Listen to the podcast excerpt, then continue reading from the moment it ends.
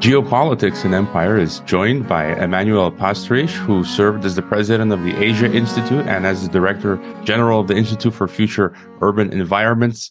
He's declared his candidacy for president of the U.S. as an independent in February of 2020. Welcome to Geopolitics and Empire, Mr. Pastreich. It's an honor to be here. I came across your work uh, recently, your writing, your your interviews, and I thought I had to have you on because you have many unique uh, insights and you've got a, a fascinating life experience. And it, it's kind of hard to peg uh, who, who, you are because of your interesting background. If you if you could just briefly maybe tell us uh, who is Emanuel Pastreich.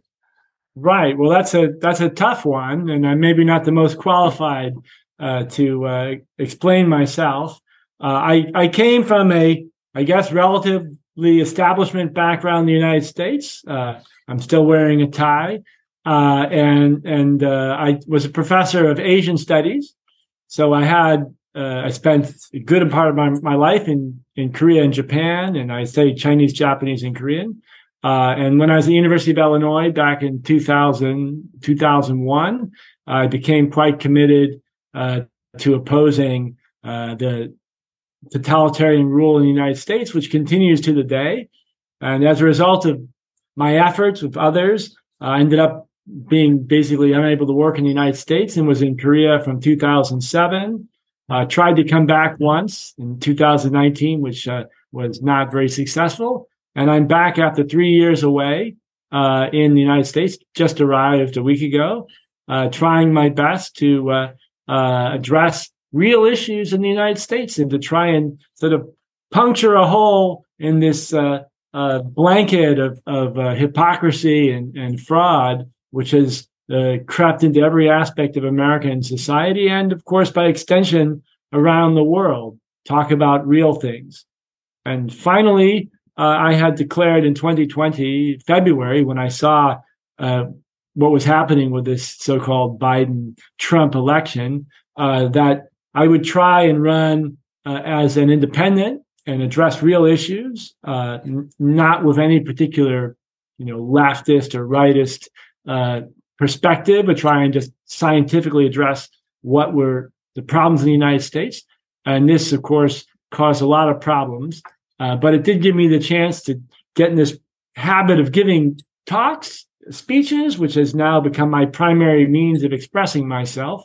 Uh, and I hope we can return uh, to an intellect, a, a politics based on intellectual inquiry, on moral uh, commitment uh, and a, a, real engagement with uh, with citizens as opposed to a sort of fraudulent feel good uh, um, uh, approach to blanket marketing. Yeah, I, I, purchased your book. I think people can download it for free, and you go through a lot of your points in there. I agree with much of what you say, and maybe just to start with what you were get uh, you know touching on what's wrong with the U.S. I mean, I'm I'm from Illinois. I'm from Chicago, and uh, 20 years ago, I saw a lot wrong. I mean, I'm a, I'm a history major, right. former teacher, former pre- professor of history. I could just see the cycle of history. You know, the the American. Where, were you teaching? I well, I taught abroad in Kazakhstan and oh, so okay, and, so you're not and, in and right. Mexico. Yeah. Uh, that's that's part of the story. I I left. I decided to leave the U- United States, right. and uh, when I when you're born as American, uh, you know, I never thought we were an empire. I thought we were just a country right. in the United States. Right, right. And then you you realize like some of the stuff we'll get into, like 9-11 and other things. It's like, well, I was like, we're an empire, and we're the biggest empire in the history of the mm-hmm. world, and we're doing all starting all these wars, killing millions of people. I mean, there's a lot of good America has done, but a lot of bad. We have to be fair, and there's the militarism. Uh, I think you know we're, we're bankrupt uh, financially, you talk about that. I also think spirit, spiritually, we're bankrupt. Spiritually, intellectually, we're, we're, we're, at each other's throats. There's the, the techno authoritarianism. Uh, I might get you in, into trouble. You know, in April, I believe the Department of Homeland Security told PayPal to shut off my account. I'm banned from using PayPal. And oh, so, well, uh, congratulations. yeah. And so, if you want to tell us basically what, what's wrong with uh, uh, America as you see it, a message from our sponsors. Our friends at Above Phone are on a mission to help people break free of the algorithm ghetto. They're starting with our phones because 99% of people today are addicted to the big tech ecosystem. We have alternative technologies available that, that Ramiro and his team at Above Phone have been evaluating. These tools are superior, not just alternatives. Are you ready to play above the rules of the surveillance capitalists? Let's remove our reliance on them for information, apps, and communications and break free of their tracking. If we don't contribute to alternative software with our participation, we may lose the few choices we have. When you get a de-Googled above phone, everything is made simple out of the box. Just plug your cell service in and go, or use Wi Fi only. The above privacy suite provides important services using open source software that is run reliably and privately. It gives you a VPN, private email, search engine, encrypted chat, voice and video calls, calendar service, and an anonymous internet phone number. Because getting people on better systems is so important, they've upped their dedication to support. With each phone, you get a 30 minute support call, 24 7 email, chat support, and a knowledge base. Just like with our food, water, healthcare, schooling, and security, our tech needs to be sovereign. Browse available phones now and subscribe to the privacy suite at abovephone.com. Also, if you need health insurance that covers you wherever you may roam, check out my friend James Guzman's Borderless Health Insurance. One of the great things about living internationally is saving money on healthcare, but private care overseas can be expensive. Go to borderlesshealthinsurance.com to watch a short presentation on expat and digital nomad healthcare and sign up for a free consultation to review your options. Well, it's, uh, I mean, to some degree, it's a cyclical process. If you have any uh, institution, government, empire, and it runs 250 years, uh, you start to have these institutional uh, uh, contradictions and collapse. Uh, to some degree, it's because the institutions that originally set up no longer correspond with the reality of, of how decisions are made or how the economy works. Uh, so I, I, happen to like the U.S. Constitution, and I refer to it. I think there's, I mean, it's not a perfect document, but it gives some basic principles for governance, which I think are are quite unique. It, it was a unique, successful experiment in history. It doesn't mean the United States was successful. It just means that that concept of constitutional government, uh, where they took some of the essence of what was discussed in in in in Greece and Rome, and sort of tried to take the empire out of it. That was the the concept behind it. Uh, was a notable experiment that offers much for us. Uh, however, especially, I mean, it was flawed from the beginning. Obviously, slavery, the the uh, destruction of the of the native peoples, uh, all sorts of the idea of real estate and how it was imported here and enclosure. Uh, all that obviously was a flaw, but we did have some some good aspects of the United States, which sometimes were positive for the world. And uh, uh, but over the last fifty years, the militarization of the economy, and then this move uh, towards a radical expansion uh, of financialization, privatization, and in that process, I think we also have to denote the end of the Cold War which has been celebrated, of course, in the, what we're you know force fed in media and in the in academics. But the end of the Cold War uh, was essentially the end of an opposing perspective in the world. Uh, so basically, during the Cold War, I, I'm not saying Soviet Union or the People's Republic of China got it all right. They got many things were terrible, but they at least had a different perspective to suggest that things like class struggle, concentration of capital, uh, cl- you know, class issues and ideology were topics to talk about. you know, these were things that were important. And when the Soviet Union, China basically went over to basically a modified sort of neo uh, neo capitalist uh, with you know a little bit of socialist characteristics mixed in the in the in the in the soup then we lost that in the world. And so as a result, uh, from the 1990s on, increasingly these ridiculous ideas about economics in the United States or in, in Japan or in Germany uh, in the 1970s, um, through the 80s even, there were professors of economics uh, who uh, took Marxist economics as a major part of their approach to economic theory. Um, there are zero people like that now, except for, of course, you know, bloggers. But um, so we've lost this potential for other perspectives. It's not saying that Marxism is, I'm not a Marxist, by the way, but I'm sympathetic to Marxist analysis. And I think that, you know, addressing class issues and, and finance and ideology, um, it's, it's critical. And so we now are in this position in which consumption, growth, exports are assumed by basically everybody to be um, essential for the well-being of people, or that the stock market has any relationship uh, other than parasitic uh, to the lives of ordinary citizens. These things are accepted as as sort of um, re- truths, right? You know, somehow st- increase the stock market is good for you, and we have these whole variety in the United States where we're now uh, of these sort of cardboard messiahs, whether it's Bernie Sanders or AOC or Donald Trump, who come up with these these quirky ideas about what economics is or you know what how we can be more progressive concerned with working people but essentially they buy into the entire economic money system and they're not interested in saying, why don't we make people independent from money, right? They're not trying to say we can support ourselves. We don't have to spend money. You know, people in the 19th century, uh, most of them didn't use money. They, they used it, you know, on, they go to market once a month to buy things they needed, some, you know, metal products or certain uh, items, clocks. But basically their daily lives, they were able to support themselves and their communities were able to support them. That is real economics. That's. And that's actually, that's the real meaning of market economy. Horrible term that's been so distorted. Market economy is you go to the, you know, the, the market in your, in your community and you sell carrots or the chairs you made and you, you exchange them with your neighbor who has selling butter or, you know, fabrics or whatever. And you have this mutual supporting system.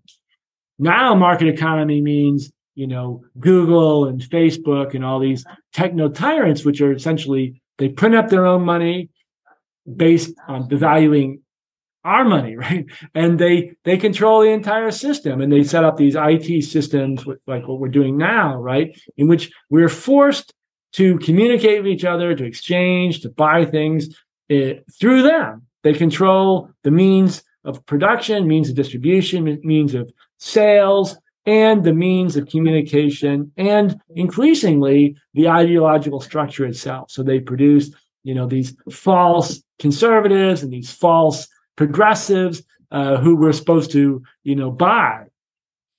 Yeah, th- that was my next question. And we, we've got an oligarchy in the U.S., and I think it's it's just as bad as the you know the the, the Russian oligarchies or the you know mm. in these in these foreign dictatorships. It's just right. I think the issue for us is that uh, Americans have a much, you know, we're more prosperous, and so we kind of care less as long as you know we we can buy our nice cars and and iPhones and stuff. We don't really care about our oligarchy, but they're just as bad, if not worse. And you talk about again sham elections, as you just mentioned. I agree with you. Uh, you know, just to read a quote from your book, you say, or one of your articles, I can't recall. I say that if we do not have an election in which someone like me can be a candidate, uh, can have a chance to be covered in the media, that we are not holding uh, elections, but rather holding an impressive sham. We have no intention of recognizing any such sham elections. In fact, until there is an election in which someone like me can get proper attention and the chance to be on the ballot, we will not recognize any of these uh, elections. So, you know, just a quick thought on the elections, because as you said, it, our left, right, we've got fake conservatives, fake fake left. They're not. No one is anti-war anymore on the left. Uh, there's a handful on the right but they, they, they all stay within a certain bounds. None of them ever cross right. the red line. Right. Well, I I think I mean obviously the decision to run uh, as independent candidate for president uh, was a serious one. I mean, I, I, I take it quite seriously, and I put a lot of work into the into the um, into the speeches. I have my book. I mean, the the preface to my book is out in uh, 40 languages. I, I don't have um, uh, Croat, or I mean, I have, but I have, you know, many other languages uh, uh from Central Europe, for that matter. Uh, and uh, I, so it was both in the United States and also globally to say, let's have an alternative view. Uh, and it was, we've been basically blocked out. So I, I think these elections are have they, they were always flawed. I mean, I wouldn't say there, there was a perfect time, but they there's a catastrophic collapse of the political uh, in the last uh, 20 years. Uh, and the result has been these sham elections. As I was suggesting in my recent post, um, now politics is determined not by elections, but by um, false flag operations, you know, that those 9-11 or COVID-19 or other, these mass shootings, whatever, these are how, how politics are determined, not by uh, voting at the ballot.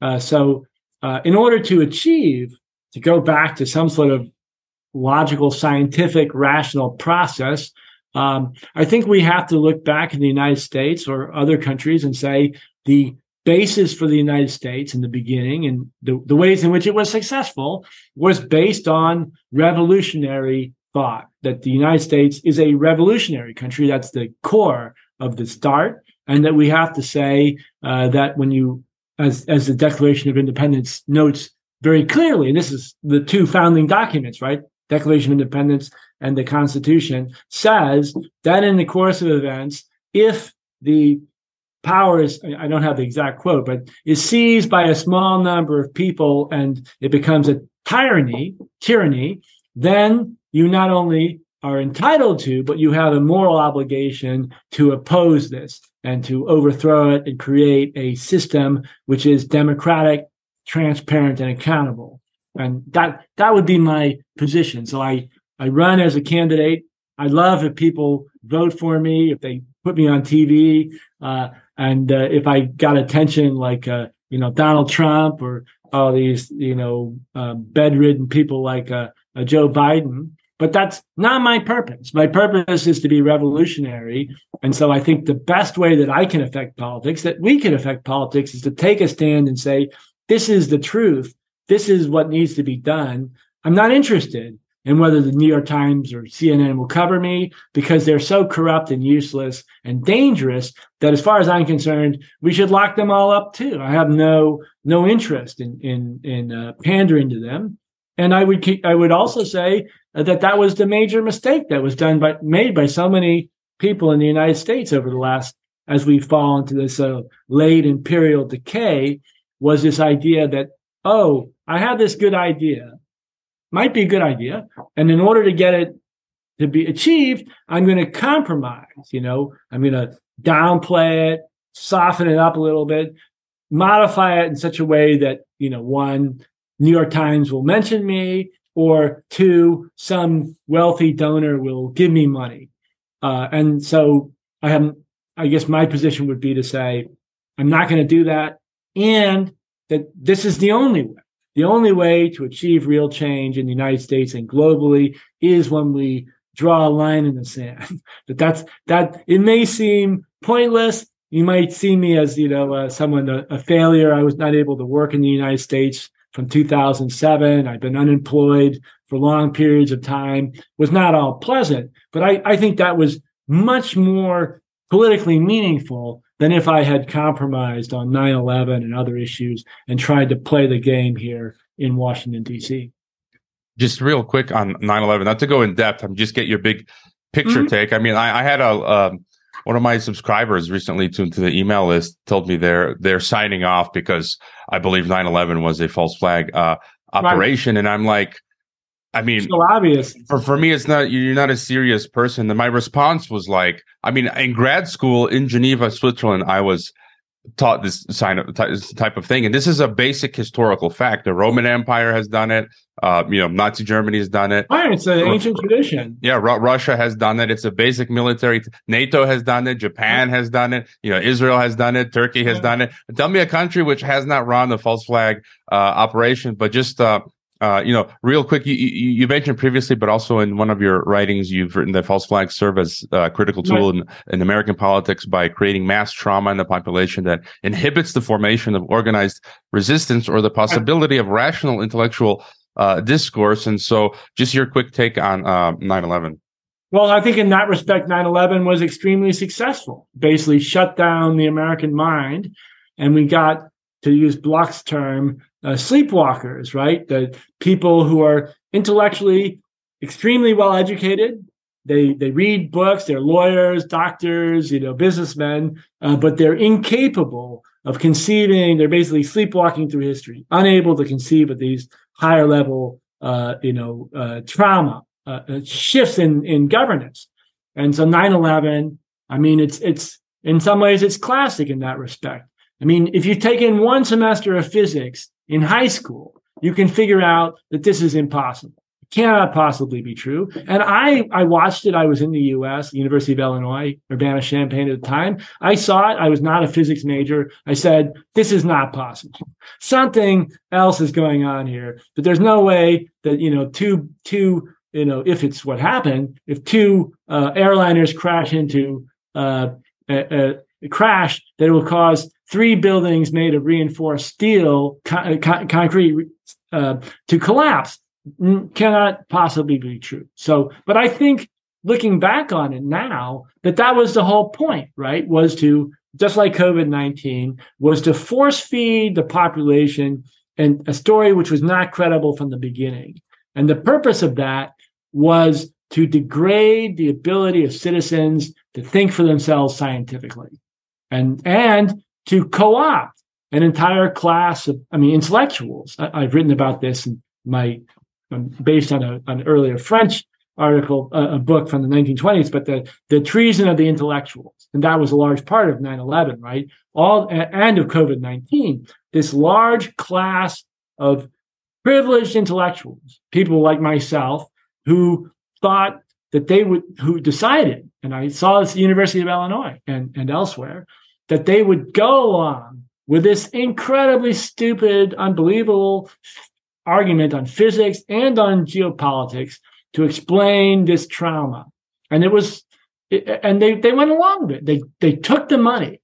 Uh, and I think the fact that the United States, and there are always going to be some intellectuals like that, but the fact that there were so many on both 9-11 and COVID-19 who were willing to buy, I have a classmate, you know, who's a, a teaching at MIT and I talked to her and, uh, she talking about COVID nineteen, she just you know followed the the the rules, and I know that she's smart enough to know that it just doesn't make any sense scientifically.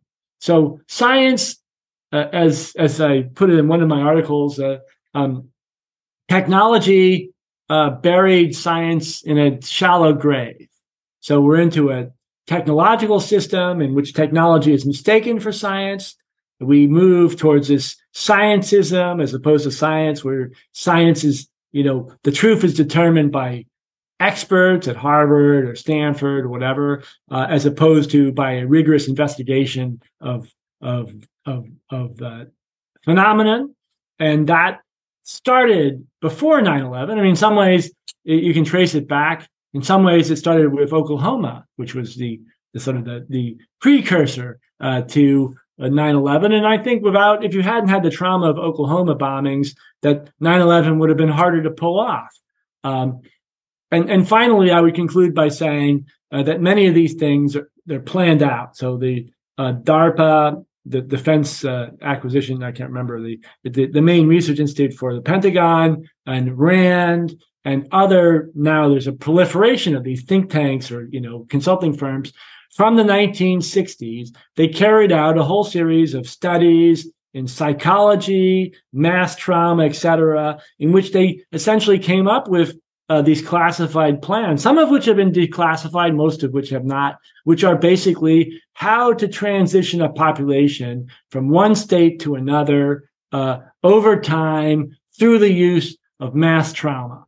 And that's what, you know, 9 11. So Oklahoma was the first sort of point mass trauma, 9 11, COVID 19, and there were a few in between. All of them, uh, one, on the one hand, they had very specific agendas, what they're trying to do, but there was a larger agenda, which is to create a totalitarian state, which people are not aware, as you mentioned, is totalitarian, right? That they live, there's a, a, a radical alienation uh, to sort of transpose between uh, the reality on the ground and the manner in which people from the ruling class, intellectuals who set the tone and the the the uh, the, the, the message, uh, perceive the world. So we live in this fantasy world in which this is how the United States works, and then there's a reality of how it really works, and we we've basically they they become two unrelated uh, realms.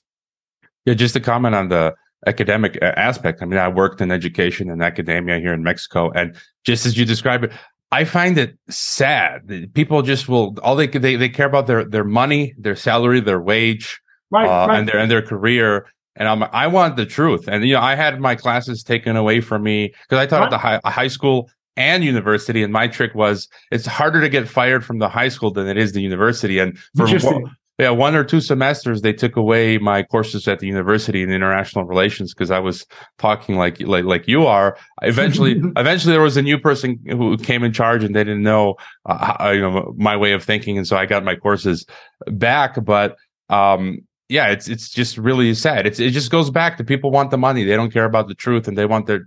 Well, I've seen that. I mean, certainly many academics now and I, I see this with my colleagues. I mean, people who I used to be quite close to in another you know another lifetime uh, and so the priority is on getting grants uh, and so grants are following along certainly not scientific method right along with what grantors want uh, and the process and this i think goes back to what i was saying about the end of the cold war is we no longer have a sense of the public good or you know government or institutions that are run uh, uh, for for the public good and so increasingly whether you're, you know, at Harvard or, I mean, at Harvard, case at Harvard, we have the Drew Faust, the previous president. When she retired, she was appointed to the board of directors of Goldman Sachs.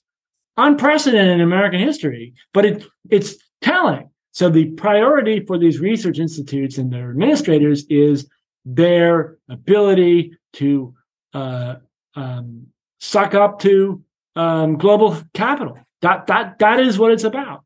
And so obviously, you know, uh, if we're talking about Goldman Sachs or, or BlackRock or other, you know, Blackstone, other funds, these guys are sophisticated. They hire their consulting firms that tell them how to modify teaching and academic research at Harvard over time so that it serves your purpose, essentially to cover your tracks for you, but doesn't do it in too explicit a way.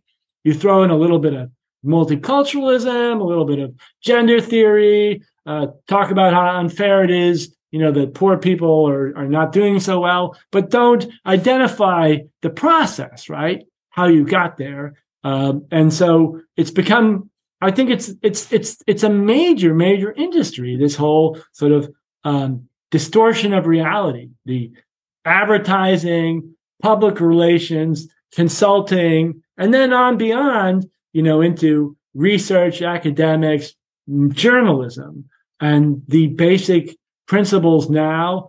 Uh, it's it's a, a, form of prostitution.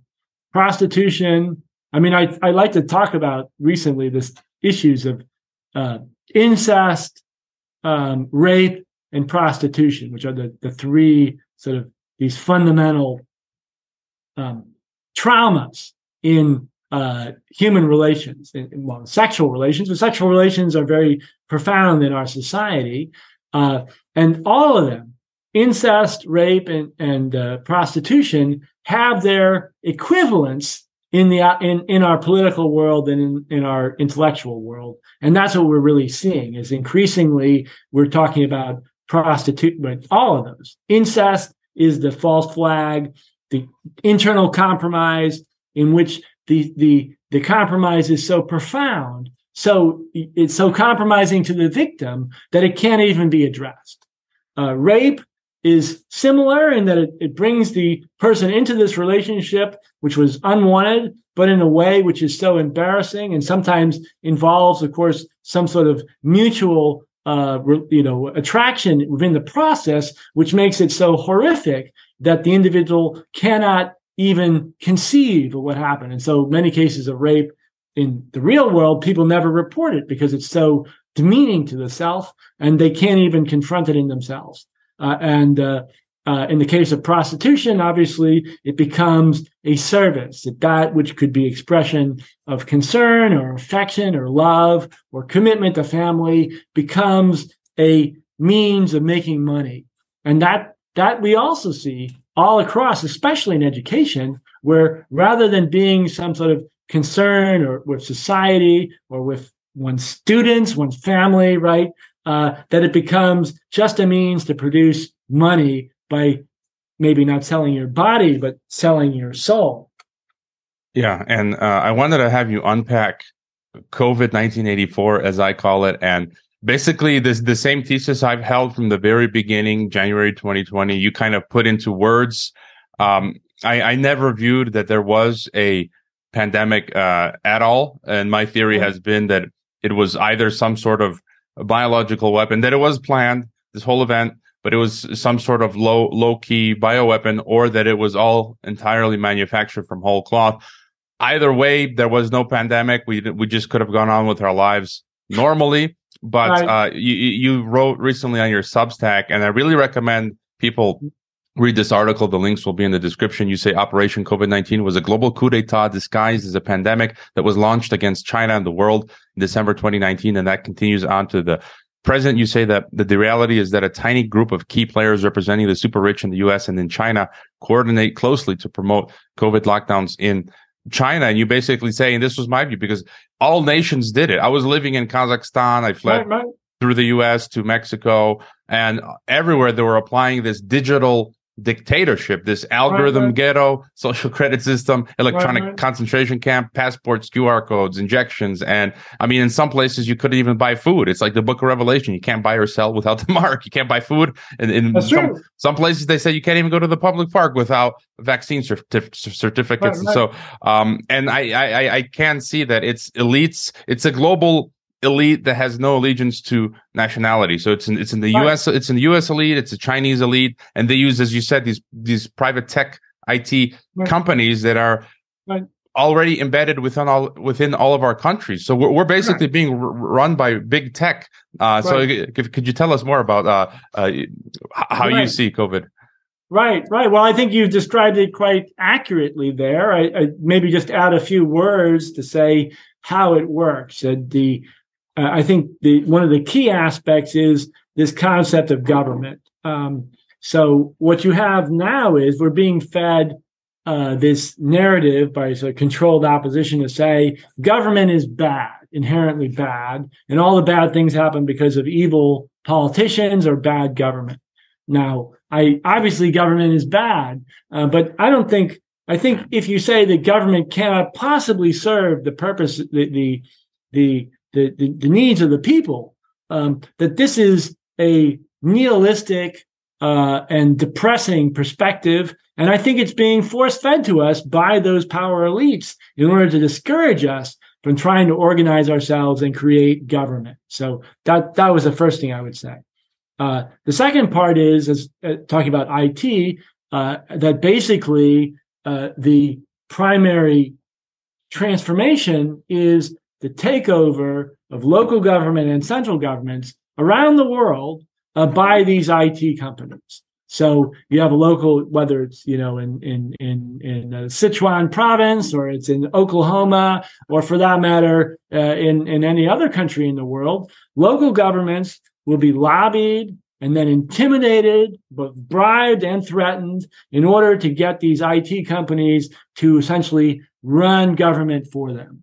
And so Whereas you previously had uh, government officials, good and bad, you know, but they basically made the decisions based upon various pressures from around them. Now you have like one or two government officials, you know, the president or the governor or whatever, and their job is just to outsource the budget to these IT companies who run everything for them. Uh, and this, of course, happened in universities, happened in other places as well. So this is a profound transformation.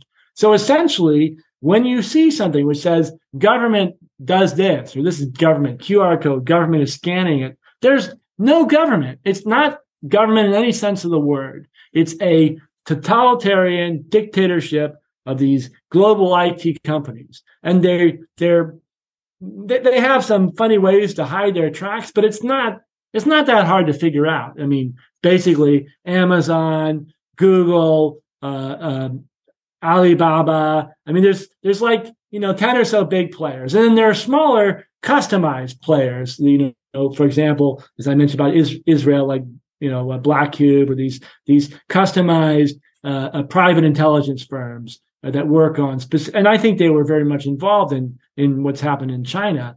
And I was criticized for this for not giving the evidence, but just take my word for it. Uh, I I'd be happy to give you the evidence at some future date. Uh, but uh, they also, I think, were very much involved in it, and so that we combine the these sort of precedents. On the one hand, we have the research from DARPA and from RAND from the 1960s and 70s, how to modify people's behavior and also how to take over uh, basically the government uh, through this privatization drive.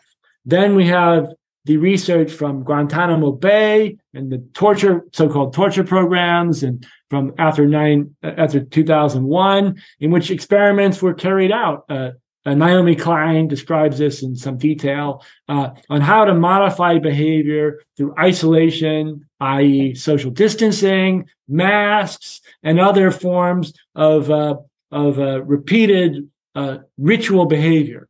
And these rituals are set up to be meaning, meaningless and fraudulent. And most importantly, that the person involved at some level knows that they're fraudulent, but still does them. And that degrades the ability to resist. Uh, so you create very passive environments through that.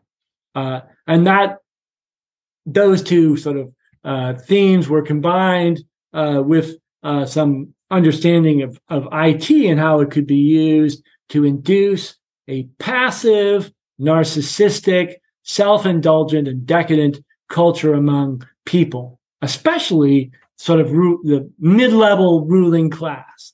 And that's, I just, I discussed this in my article, The Terrarium Economy, in which we get sort of this, this sort of fake ruling class. People who went to, you know, to Harvard, they become lawyers and doctors, they own you know, three million, five million, ten, ten million dollars in assets in a house, you know, uh, uh, uh, uh, by the beach or in France or in Italy, and they think they're ruling class, but it's a fraud, right? The ruling class are these people who control basically the means of production and uh, they control the the nature of money, and those people are worth you know hundreds of billions. We don't even know how much they're worth because they make it up. And for those people, the difference between you know a lawyer who has 10 million dollars in assets and a homeless person is like the difference between you know uh, a roly poly and a spider. I mean they're they're we're all bugs from their perspective but they know based upon the reports they got from their private you know intelligence and strategy teams that by creating this false terrarium economy wherein there's an imagined ruling class headed by someone like Biden or some, you know, and there's poor people in it. And there's this sort of conflict within there that you can sort of blind people to the fact that it's all enclosed and controlled by this elite group. And finally, I just add one word on that, that much of the analysis, and I hate to stress sort of Marxist analysis because I'm not really a Marxist, but I'm, I'm practical. Whatever works I will use, as I was talking with Josh the other day. And so Marxist econ- economics is extremely helpful. I don't think we should dismiss it just because we have some sort of bias fed to us by controlled opposition. And so basically, uh, we're in this trap system, uh, and ideology is being controlled by these people, means of production, means of distribution, means of communication, and money itself is being controlled with them. And they're dumbing us down I think we have supercomputers doing this. They're calculated out, you know, how fast or how slow to move towards a totalitarian system, how to create false conflicts, you know, like Trump is excluded from Twitter or whatever, totally irrelevant. Um, but it works because people's thinking has been degraded uh, by technology and technology increasingly, including Facebook or Twitter. It's being designed to degrade your ability to think. Yeah, and j- just to go to a, st- a step further, um, you know where they want to take us because I feel like we're still in the eye of the, eye of the storm. Uh, Operation sure. COVID, Operation COVID is not yet uh, finished by any uh, yeah. means. And you you write as a result, global institutions like Bretton Woods, UN, IT corporations, Google, Facebook, Microsoft, Oracle are being militarized as we speak. What they have been authorized to do to Russians today, they will do to you tomorrow and there will be no appeal precisely because the policies were formulated and implemented in secret. Your bank account, your automobile, your every action can be shut down by these hidden forces. The oppression of citizens in Canada, New Zealand, and Austria was the front line of this war against the citizens of the earth. Now something far worse is slouching towards Kiev to be born. A shadow government lurks behind the titles U.S. government, German government, NATO, World Bank, or UN, and it will be able to seize everything you possess and put you in jail without any due process. A lot of people talk about World Economic Forum, uh, the Great Reset, uh, techno-fascism, uh, you know, global technocracy. And um, I like the term algorithm ghetto because it's putting yes. us, and, and, I think they they want to tr- sort of create this global government or global totalitarian system where all nations are run like this. And if if you don't think like the system wants you to think, it'll just shut you off. You can't go to work. Uh, right. you, you, your permission to travel will be shut off locally or internationally. Uh, you know, you don't even have your. I mean, here and, and where I used to work, you, um, um, all the teachers had to get injected or they lost their job. I know people who who were fired because they refused to be injected with what I call Pentagon juice because it was the Pentagon, uh, Dar- DARPA in 2012 who created that mRNA tech. So, just your your further thoughts on on, on their end game, what they're trying to to achieve and right. and, and in right. all in all countries like we see countries like russia i mean you touch on this again that mm. is the struggles in nations like you see in russia they're implementing some of this stuff china every nation right.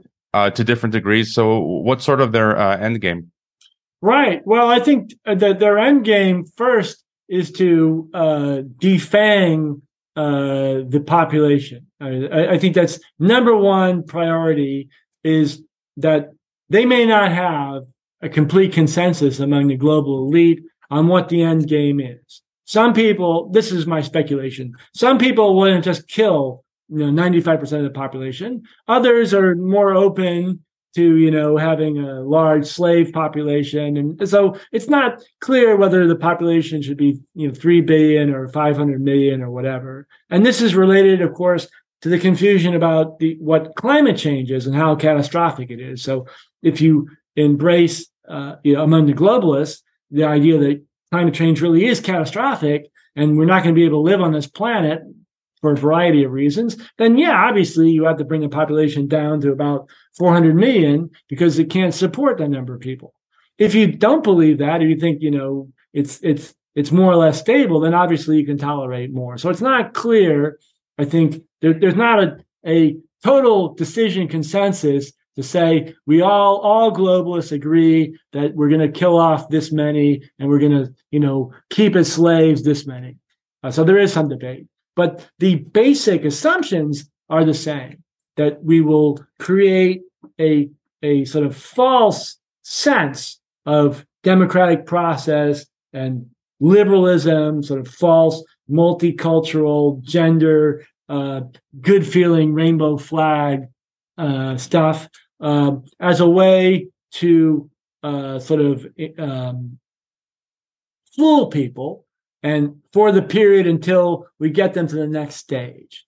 And when we get to the next stage, if you're in your house and at any moment the so-called government can shut off your credit cards, and if you go outside, a drone will shoot you dead, then then we don't have to care what you think, right? You've we've we've gotten to the next stage, and then at that point, I think all the you know the feel good multi-culti stuff can go in the garbage because now we have essentially implemented the next stage, um, and at that point, uh, then then I think we're looking at you know the real uh, third world war, uh, which will be quite brutal. Um, and I, I I also want to note, as I said in my paper uh, in my, article on third on opium war that I, I, really do think that Israel uh, played a major role in this process. I'm not saying that. I mean, I'm, it's not. I mean, my father is Jewish, so I mean, I can't take you know say I blame blame everything on Jews. I mean, any more than Marx could do so.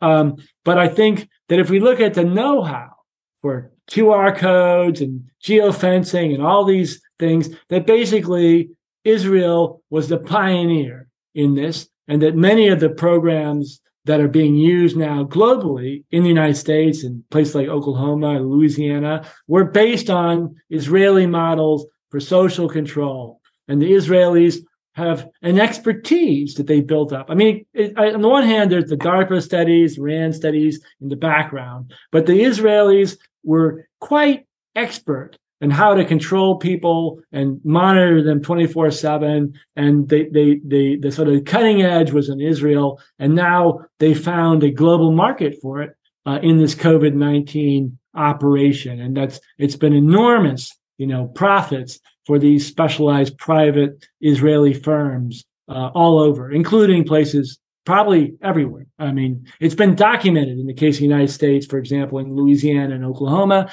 But my guess is in places like China or even in Russia that there's substantial amount of outsourcing of these, you know, control systems, IT systems. Probably we have some sort of um, how do we say it? Um, symbiotic relationship between big tech Amazon, Cisco, Google, Facebook, you know, the big players, and then the specialized, say, like Black Cube or these others, these uh, Israeli uh, IT intelligence firms, which do the the initial work and some of the dirty work.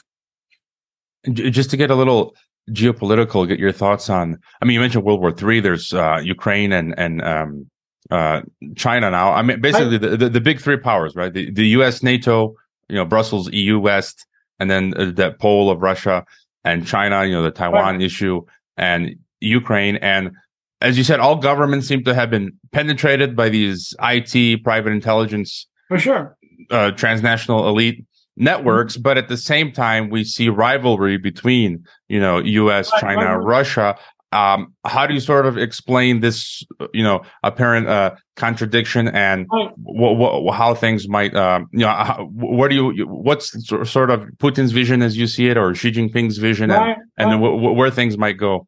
Right. Well, I, I think this is uh, one of the major problems we have in politics and in journalism is just that our intellectual capacity has been so degraded. People don't read books. They don't understand philosophy. I mean, if you go back, you know, 1960s or 1940s, a lot of people uh, engaged in journalism or in discussion in, in universities, they knew. I mean, they read Kant, they knew about, you know, Aristotle, or for that matter, you know, Confucius, and they had an understanding of meta- these epistemological and, and teleological problematics behind politics. And that has all been sort of cleared out so we are stuck with a politics of like bad guys and, you know, uh, country to country confrontations. And because our minds have been so simplified, this, the schemata we use are so uh, are so crude. It's hard for us to think three dimensionally about how you can have conflicts between nation states at the same time that you have cooperation between multinational corporations, et cetera. so there, I would say there are basically four sort of axes. One is the nation state. It hasn't disappeared, probably won't. It has an enduring quality, no matter how outdated it is. It it appeals to a part of the human brain to say I have a country and I belong to it. Uh, the second is the multinational corporation, the corporations, which are they follow their own rules. They fight with each other, and sometimes they hate each other, but they're not following the trajectory of the, the, the, the, the structure of the nation state. And we see this increasingly to be the case because of the IT revolution, if you will. The third is the ethnic group, the sense of being, whether it's Caucasian or Chinese or, you know, Indian. And we have these transnational ethnic groups which span the world. And increasingly we have populations of Indians in the United States or you know in in uh, South Africa or wherever who work together in their own way. It doesn't necessarily correspond with that of the multinational corporation, but it's significant. Uh, and the and the final is class, uh, and class, uh, as as we know, has been intentionally, I think, stamped as being a Marxist communist concept that is sort of like forbidden.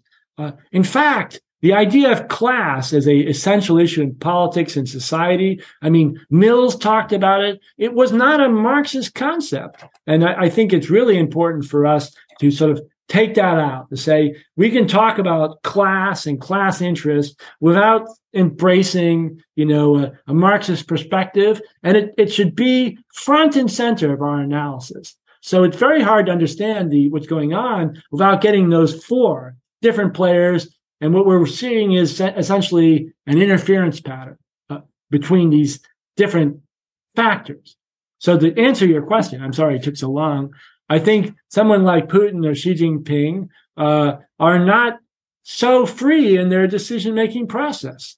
Uh, in some ways, I think the compromise they make is they get to be on TV and make it look like they make decisions, but in fact, that they they basically have to play uh, to the needs of these multinational corporations and, and billionaires, uh, wealthy individuals in their country and around the world uh, who are pulling their strings uh, and that that's increasingly the case. So I wouldn't say the nation state has disappeared, and there are bureaucratic entities which are, you know, focused on the particular nation, like Russia, the United States. But I would say increasingly transnational forces are uh, quite significant, and it's finally it's not totally new. The First World War followed the same trajectory, basically, and we had the contradictions of these joint held uh, in in 1914 um, petrochemical, steel, uh, weapons manufacturers, in which British, French, Russian, German owned stakes in man, you know, weapons manufacturing in each of these countries, making profits off of wars, and that that was essentially how the First World War unfolded. Of course, it changed in nature once you had millions of people dead and you could no longer pull that off. But the initial start of this, of the, of, you know, the First World War is basically a, another, uh, I, I don't know if false flag is the right word for it, but basically uh, the assassination of, uh, of Archduke Ferdinand uh, was not a totally clean thing. And it certainly didn't need to end up in a world war. It became a world war because of the financial interests in it and the you know was these these various different extremely wealthy families who had bought into arms manufacturing uh, and uh, that that's what led to the this rat i mean basically the russian and the german revolution uh, in 1918 1919 you're just on the issue of marx i mean I, have been classified as a commie which is nothing of the sort and uh, I right. just I, I feel I mean I feel just like you um, mm-hmm.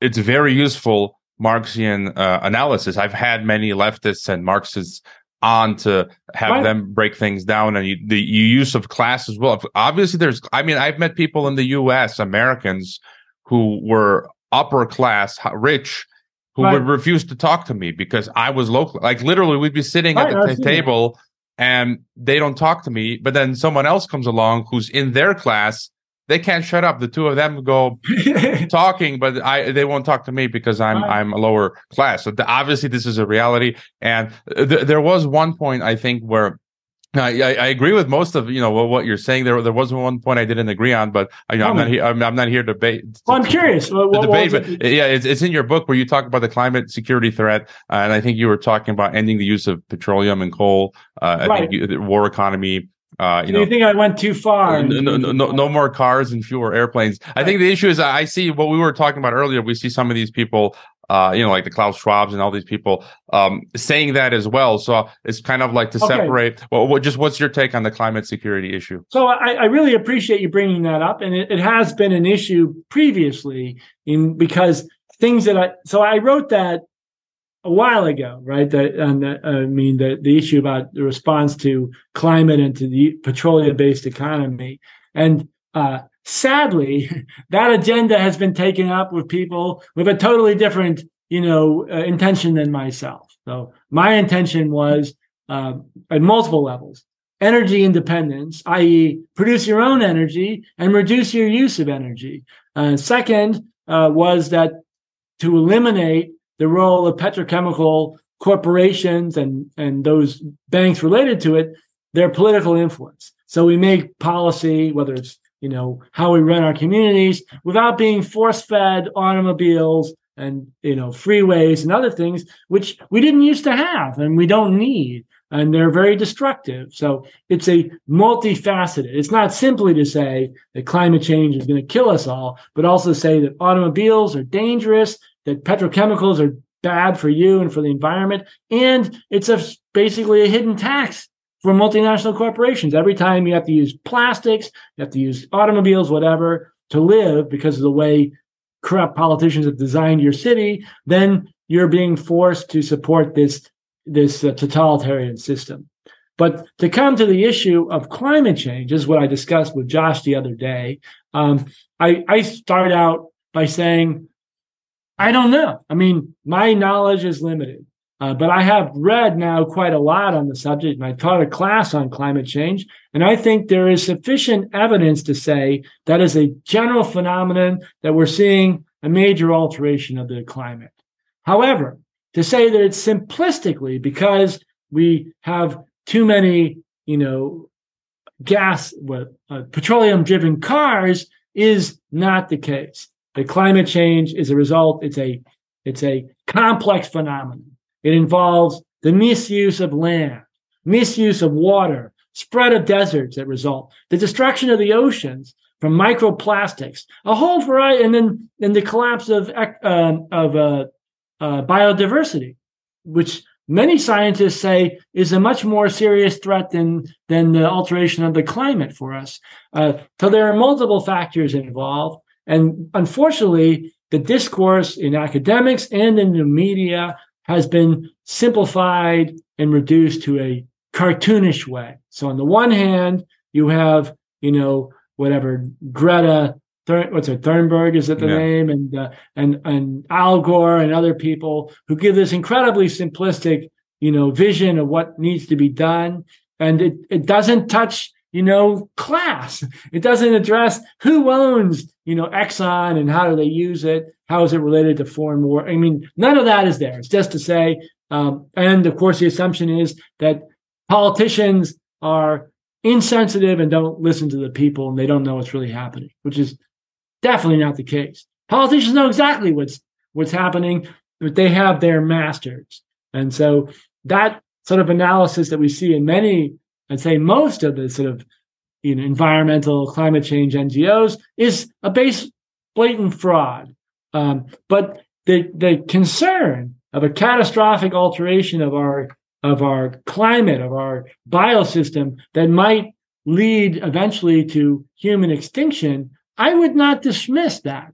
I would only say that it looks like these exaggerated scenarios in which people say, well, I'll be dead in 10 years or 20 years, 30 years, that this seems pretty clear to have been wrong.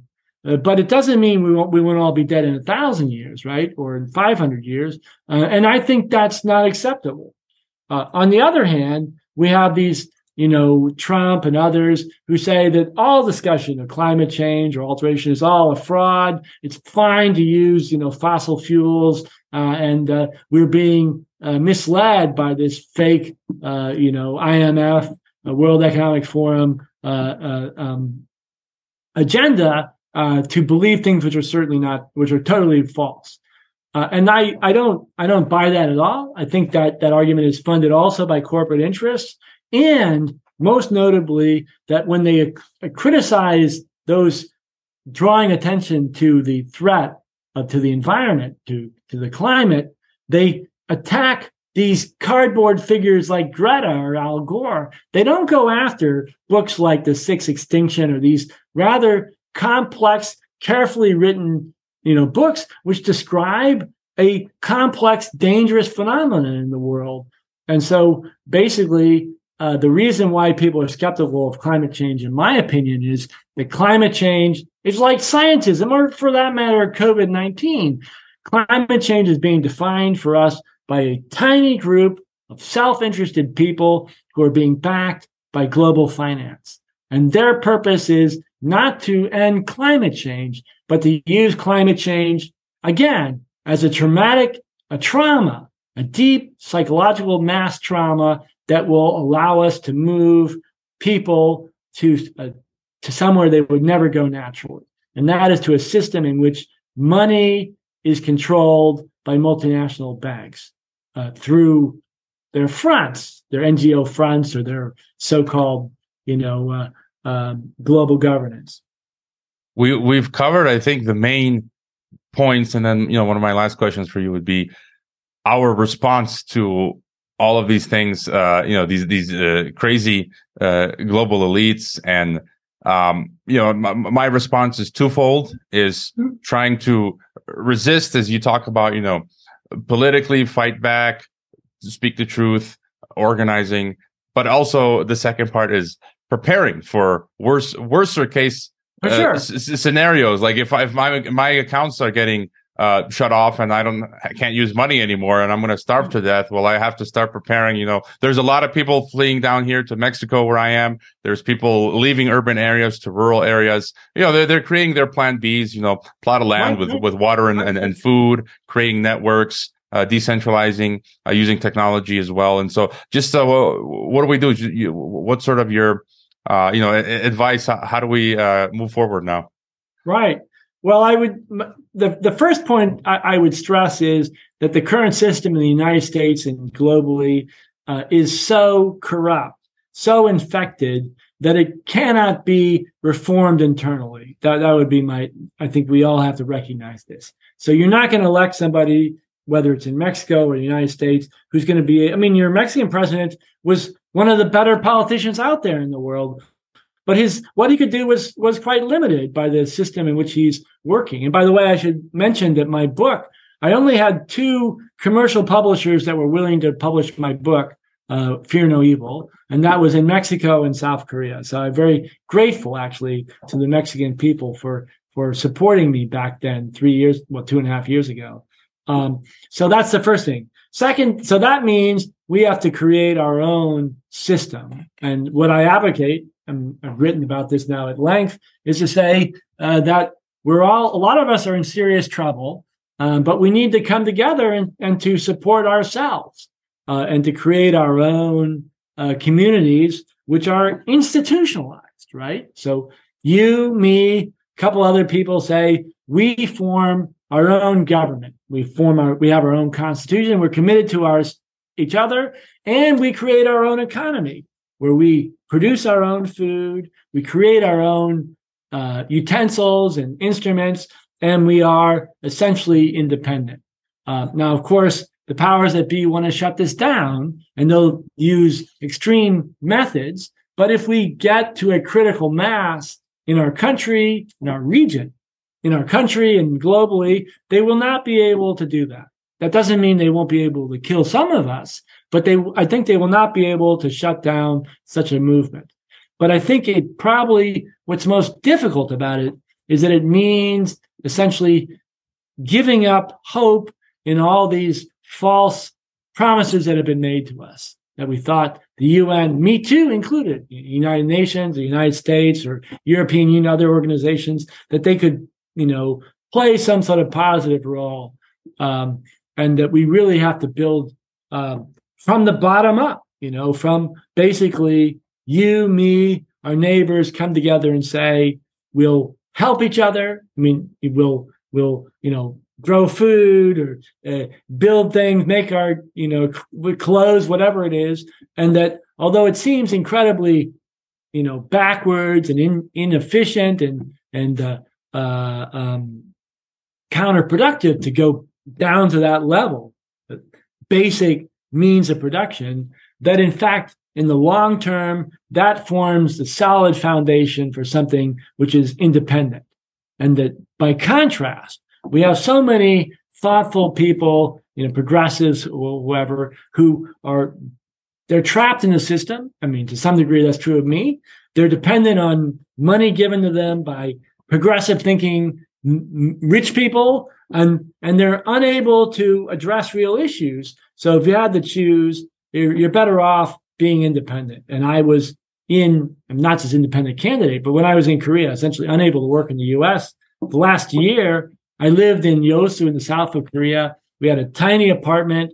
I mean i lived minimally and, w- and with my friend uh, who's on the second floor and we we cooked together we cooperated. Our costs were very low, uh, and we were able to uh, sustain ourselves and be politically active. It doesn't require money. In fact, Most political action does not require money, but we're fed this line that somehow, unless you have, you know, millions of dollars flowing in like Bernie Sanders or whatever, that you can't be politically active. It's a fiction. It's a fiction. In fact, I think the real revolution will come when people snap out of this narcissistic view of success for me, recognize cooperation and you know uh, uh, mutual support as the foundation of political action, and start to create their own truly independent communities, which will be the building blocks on which we create.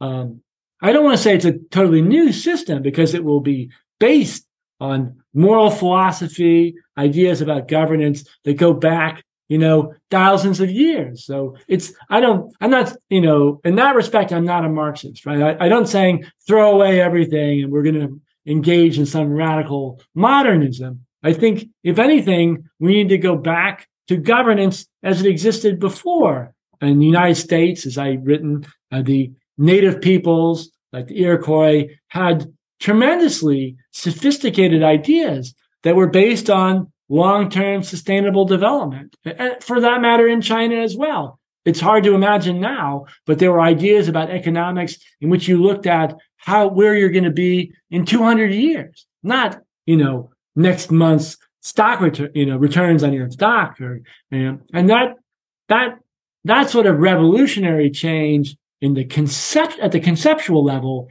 I think will be the the the part that goes together with the uh, independent community. Independent community changes the economic means of production and, and support, and the the intellectual philosophical revolution says growth, consumption uh, are are bad. Right? I mean, cons- frugality is a is a uh, is a virtue, right? Um, and the intellectual depth, spiritual depth, is far superior to consumption, going to movies, traveling, whatever. You can sit in your own room, little space, and have profoundly deep, you know, philosophical, spiritual experience from reading books, talking to people, creating art. Um, it doesn't take money. And in, fact, that would be my final point is that I think we have to end the money economy, uh, that we humans have lived on the earth for millions of years with minimal use of money. Um, and that even until the 1930s, most people supported themselves at the local level uh, through mutual support, right?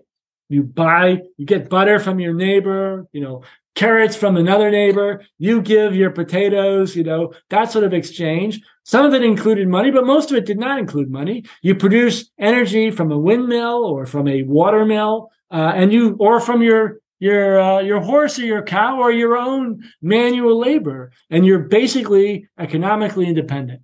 You need some money on the weekends or you know to go to the market and buy some specialized products um, but i think uh, basically it's entirely possible and preferable to pull ourselves out of this digitalized monetary system which is the primary tool used by the global elite to uh, pin us down and to uh, sort of slowly ease us into slavery. Yeah, they want to put us on their digital farm and get us off of our farm. And you echo a lot of uh, sentiments from uh, past guests I've had that talk about basically what you're saying in, in different ways with variations like a parallel society, parallel structure, parallel right. economy, and that sort of thing. And so, um, where would be the best place for people to uh, go to to find out? I'll include all of the links in the descriptions, but uh, if you want to tell us where's the best place for people to go to find oh, oh. Work. well so i mean obviously the best way the first best starting point is to be able to sit down with your own family and have a serious discussion about what's happening in the United States. That that that I it, it trumps everything else because so many families, people are not able to speak honestly about what's happening or even to address the challenges that we face. So we have to overcome this this um, this taboo, um, the sort of forbidden truths, uh, and have real discussions with family members, friends, and neighbors. Uh, for my for my part, my little contribution, I hope, is to be a catalyst to get people to say, yeah, that's the way to go. And obviously, I'm here to support you. If you want to contact me, I'll do everything I can to be helpful to you. Uh, in terms of websites, I have my own blog, Circles and Squares. I, I, I dot uh, Asia. I do a lot of writing in Chinese, Japanese, and Korean, uh, which might, and I have stuff in Spanish and other languages as well, which might be interesting to those. My field is Asia, so I was a, I was a Chinese major. I studied Japanese for many years and Korean as well.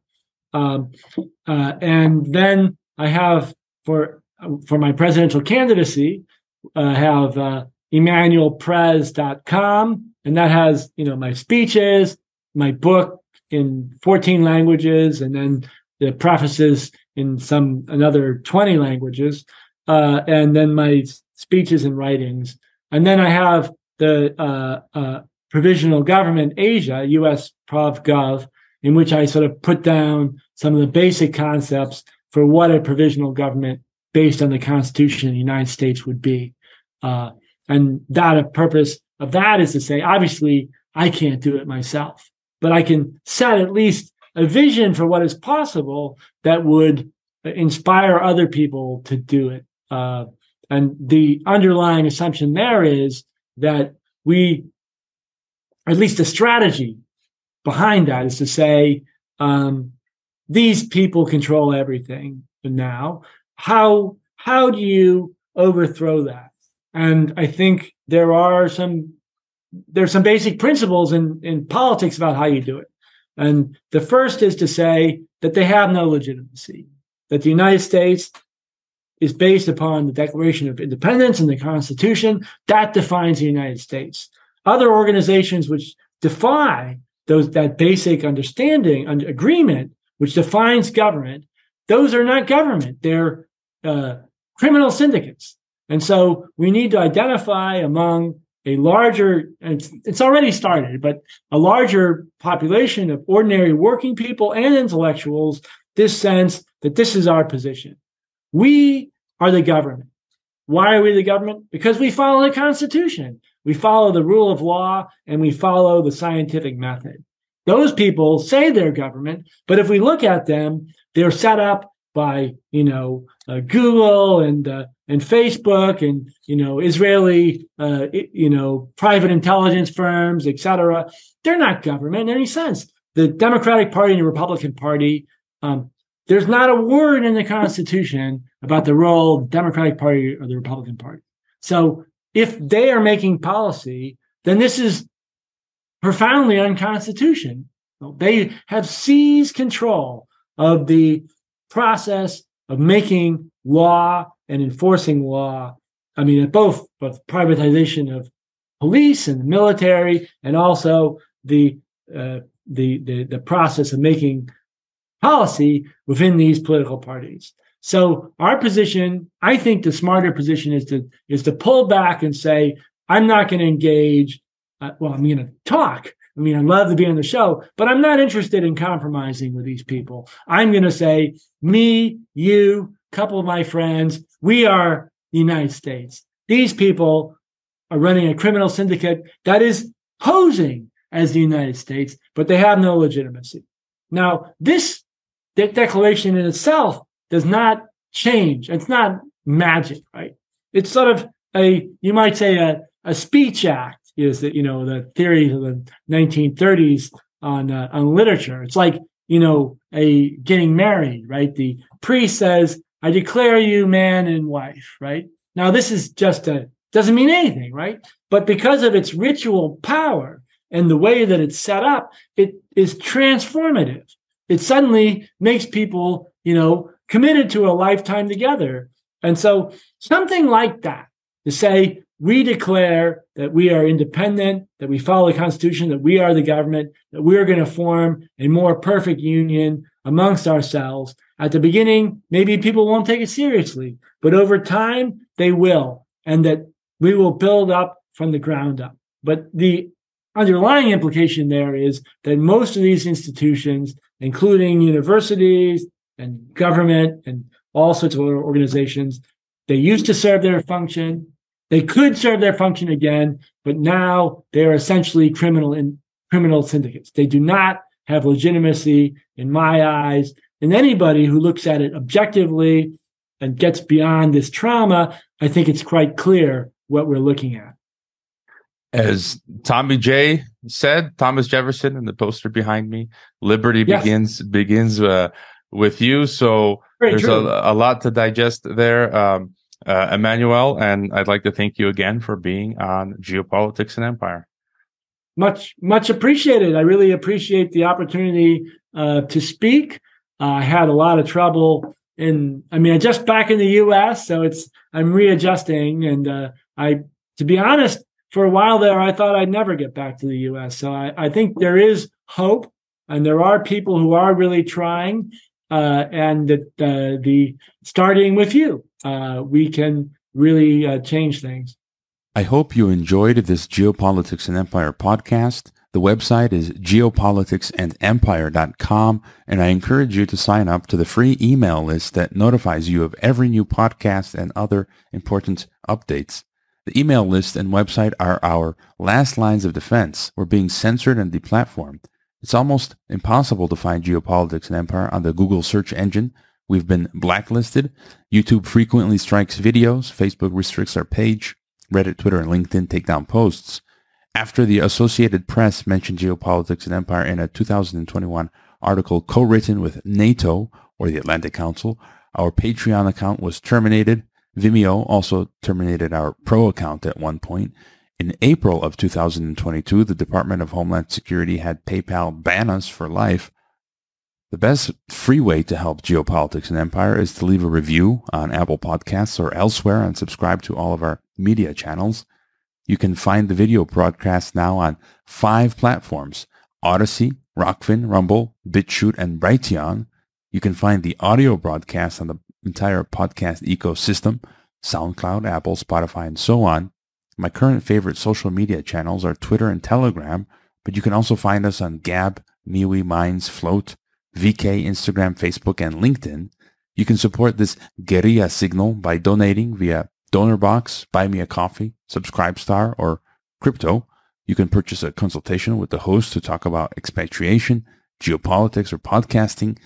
You can also become a monthly or annual member via Stripe and receive benefits such as partaking in a monthly member Zoom call, get access to a weekly recording of my random thoughts, and a private Telegram channel. Thank you for listening.